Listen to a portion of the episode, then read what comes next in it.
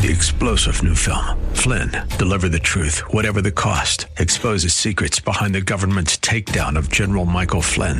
Flynn knew what the intel world had been up to. He ordered the first audit of the use of contractors. This set off alarm bells. He told the truth. He was the most dangerous person for Donald Trump to hire. They had to get rid of Flynn. Flynn, deliver the truth, whatever the cost. Available now. Watch it today. Go to salemnow.com. Salemnow.com. The following program is sponsored by Disciples Pathway Ministries.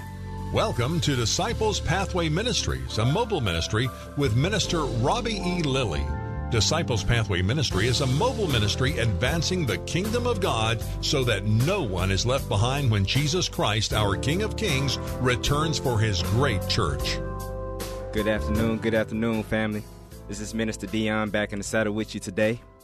Uh, my mom really misses you guys. She really loves you guys. She's looking forward to coming back, and she's thinking about you guys and praying about you guys as we are as a family. So today we're gonna continue to uh, go into what we were speaking on last week. Is what does God look like in the center of our day to day life? Why does He call us to the center? We talked about the necessity to keep God at the forefronts and Him being our last resort, but him at the center. That's a very important place, both physically, both mentally, and also spiritually. So today, we're going to delve into more of the practicality of it. Our last message gave the theology and biblical breakdown of it, but I just want to talk to you guys about what this looks like day to day in our day to day living. So let's ask ourselves this when we first wake up in the morning what are the first two or three things that we think about or that we do?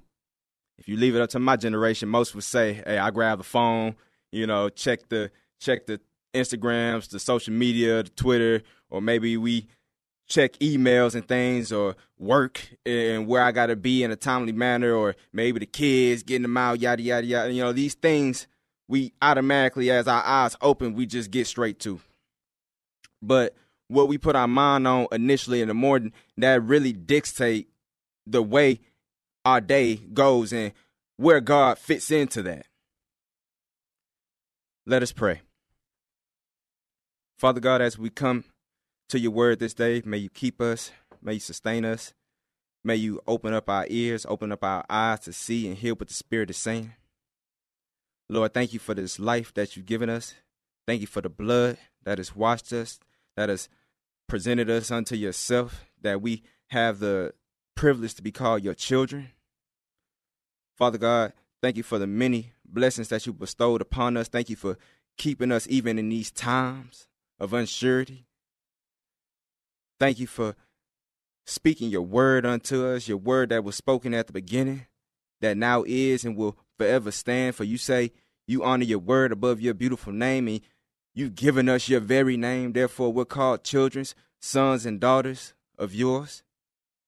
And now we are seated at the right hand along in Jesus and being restored to that which you've called us to, O oh Father God, which you've initially put on us. Thank you for your redemptive power. Thank you for your grace and mercy by which we live. Lord, how we love you, and we give you all the glory, all the power. In Jesus' name we pray. Amen. So, I want to talk about God in the center of our day to day living. What comes through day to day? Relationships. Let's talk about our relationships. Marriage. Now we all know I've I've I am myself a, a newlywed and if you've been married for some time or have been married before, you know that you have need of God in the center. I've heard a, a wonderful, beautiful analogy that we should, ought to have like a wheelbarrow marriage. What a wheelbarrow marriage is is we see the structure of a wheelbarrow is just two stands, a wheel at the front, and of course the barrel that takes on the load. Well, we stand together as husband and wife on one accord and moving on one accord, but then we got God right there. He's the wheel. So when the cares and the weight of life comes into the barrel, he's able we're able to lift up off of these stands and then he bears the weight as the will as he guides us through So there's a necessity to keep God even in the midst of our marriage, even in the midst of our family, with our siblings, with our fathers and our mothers, with our aunties, and those who uh, are who are blood related or by life circumstances related, because blood cannot make you even closer. You know how we treat our brother. God says, "How can you love me, whom you have not seen?" when you hate your brother whom you have seen. This is what he considers as murder in the Bible. What about when we're dating and we're courting and even in our singleness? There's a need to keep God in the center in our midst. As men, we're builders. You know, we build and lay foundation. We we we build up infrastructures and facilities to take in a wife, to take in children, that they may be kept. As women, you need to know what to look for as a young lady. And that you don't walk into any type of facility or infrastructure that God did not condone or lead you into. At least you be held captive in that way.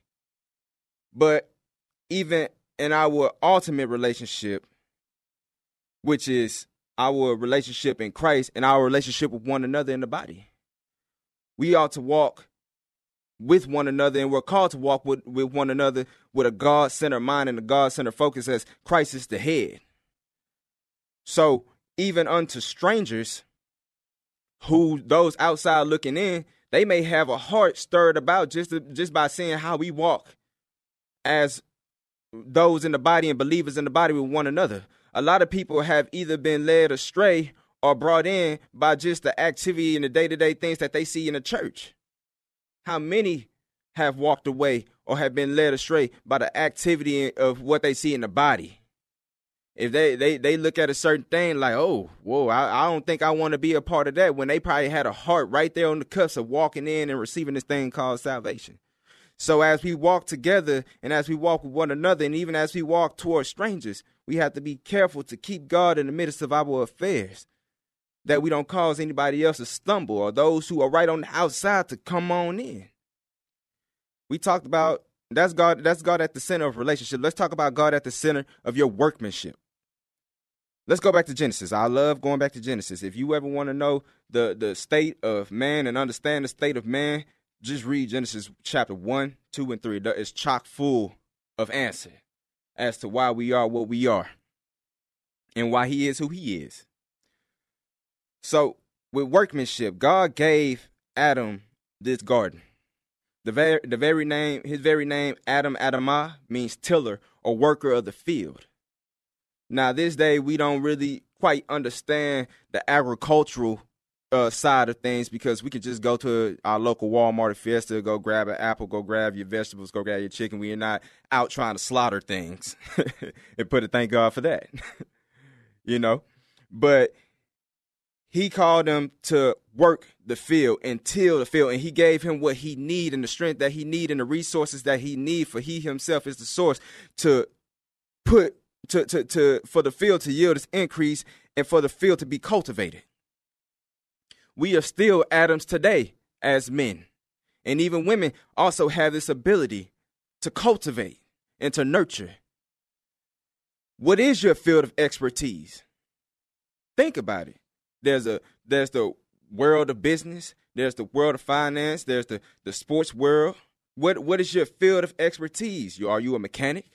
Are you in a medical field? Are you on the are you on the baseball, soccer field, football field? We still have fields and dominions and things that God has placed us. Your desire to do what you're doing now is because God put you there. And if you're questioning what you're doing, you need to go back to your source and say, Father, put me in a place or show me the place where I can best glorify you and honor you and keep you in the center in the midst of what we're going uh, uh, of, of of what's in my life and what I have in my field. Because in your field, that's where He's giving you dominion, according to the Bible. Let's let's look at let's look at the work versus the job. The employee or the employer provides the job, but God provides the work. The job employs you, but the work in God deploys you. What are you saying? When you go in and clock in, the job can only pay you for that set amount of time. You get in, you do your work, you meet your quota, and you go home. But with the work, this is a lifetime thing. This is what God has given us. With your work, you can take it from place to place, from position to position, because it's what God instilled in you. They can't take it away from you. And they got and they have to pay you for it. So now with your work, this is where God takes and moves us and promotes us and increases us because the work is ever working. The job can come and go. They want to see they want to see you retire, go ahead c- collect the social security and going on about your business, but the work of God is until he calls us home. So in Proverbs, let's look at this. It says a slothful man, a man who is slothful in his work, he is a companion to a destroyer. A man who is slothful in his work is a companion to a destroyer. Who is the destroyer in the Bible? He comes but to steal, kill, and destroy. So being lazy in your work, you make yourself a companion of the enemy.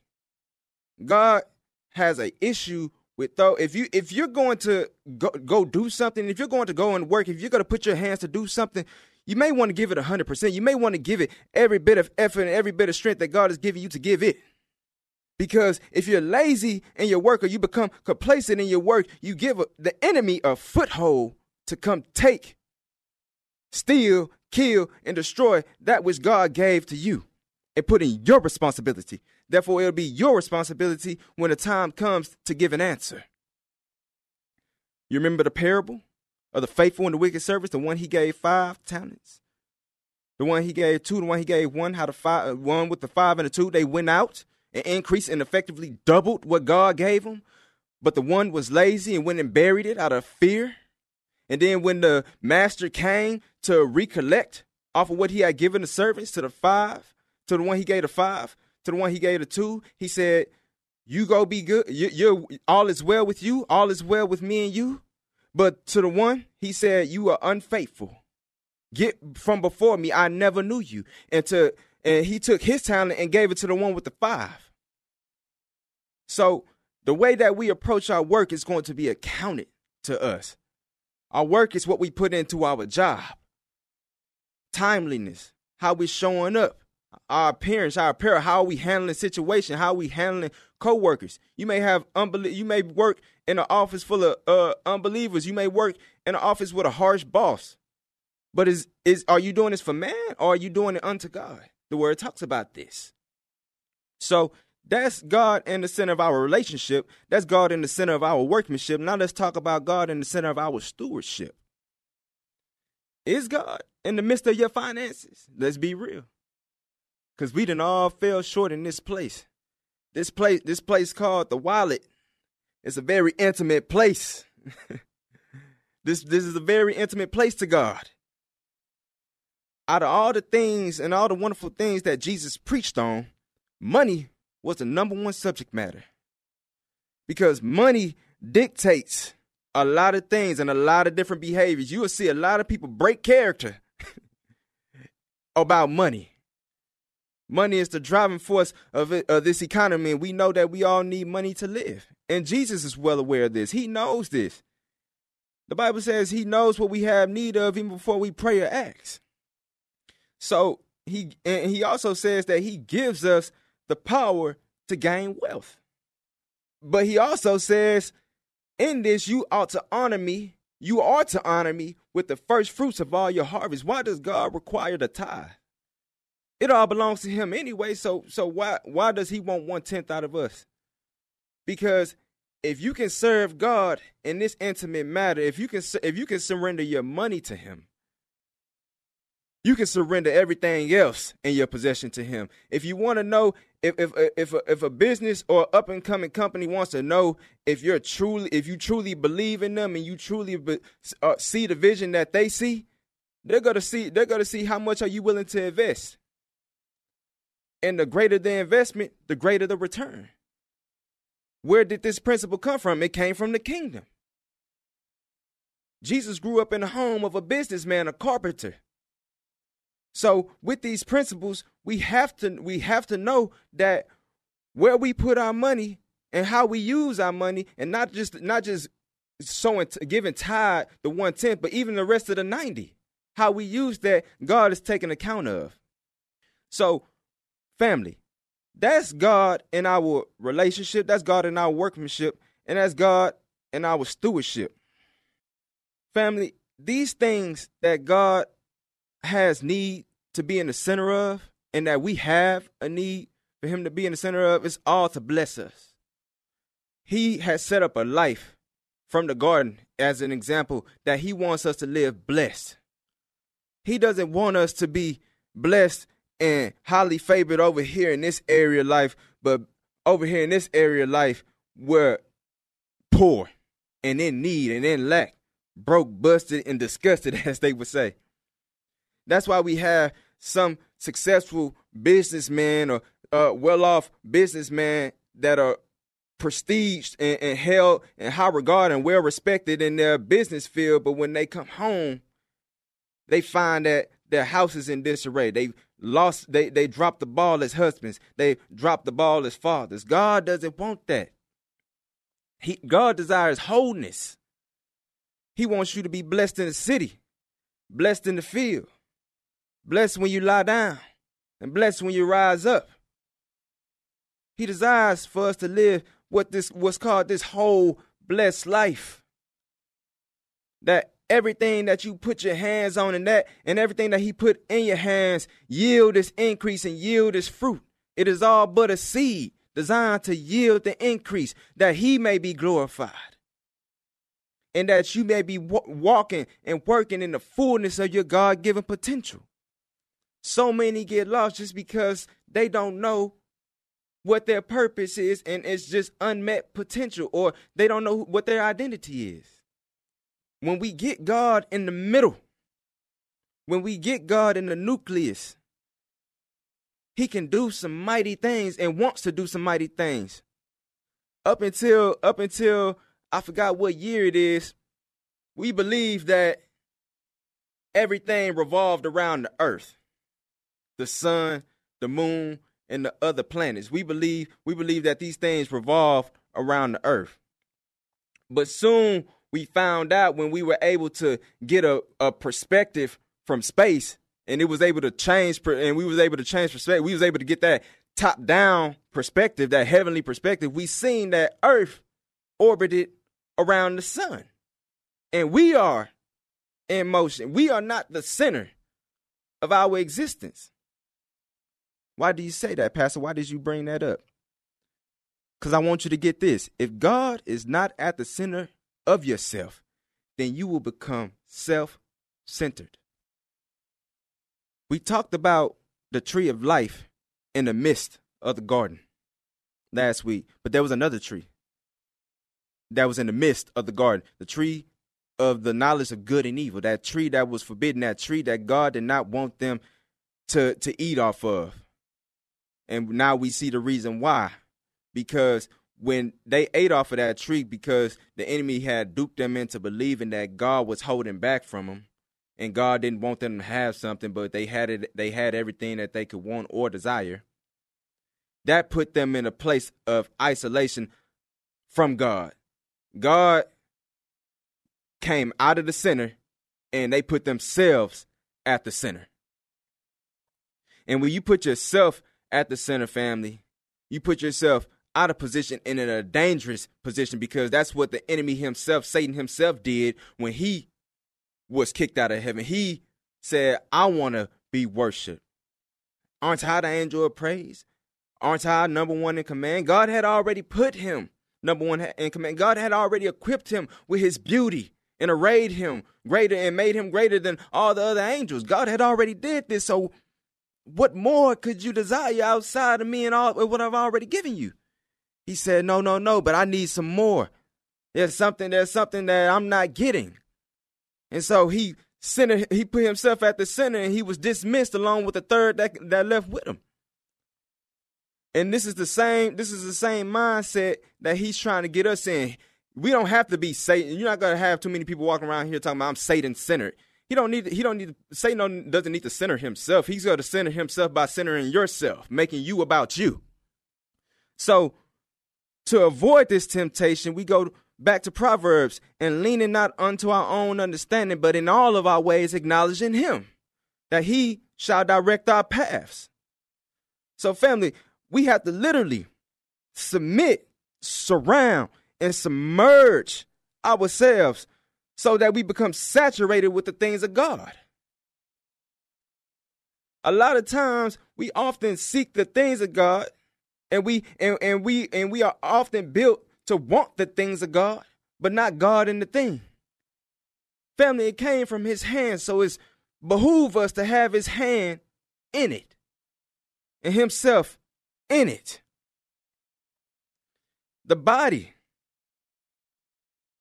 Romans 12 at the top reads, I beseech you, therefore, brethren, by the mercies of God, that ye present your bodies a living sacrifice, holy, acceptable unto God, which is your reasonable service. Underneath that, our mind, and be not conformed to this world, but ye but be ye transformed by the renewing of your mind, that ye prove what is that good and acceptable and perfect will of God. Our spirit is built and made for the communion between us and God. We're not made to live or function apart from God. A cell phone is only going to remain charged for so long before it has to be reconnected to that source of power. lest it die. And all that capability and all those functions and all those windows and internet is null and void because it has no power.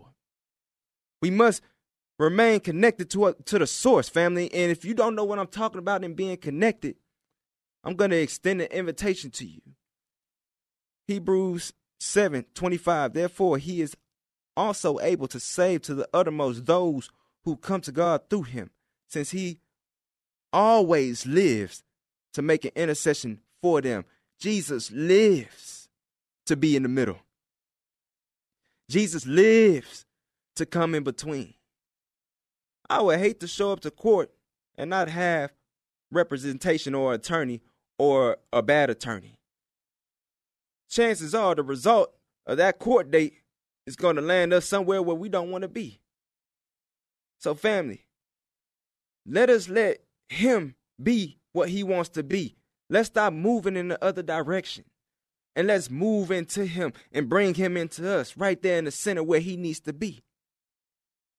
So, family, if you're right there on the outside looking in and you want to come in and see all that He has just for you, repeat after me this prayer of salvation Lord, I am a sinner in need of a Savior. I believe you hung, bled, and died in my place. You, the Son of God, then rose and is now seated at the right hand of the Father.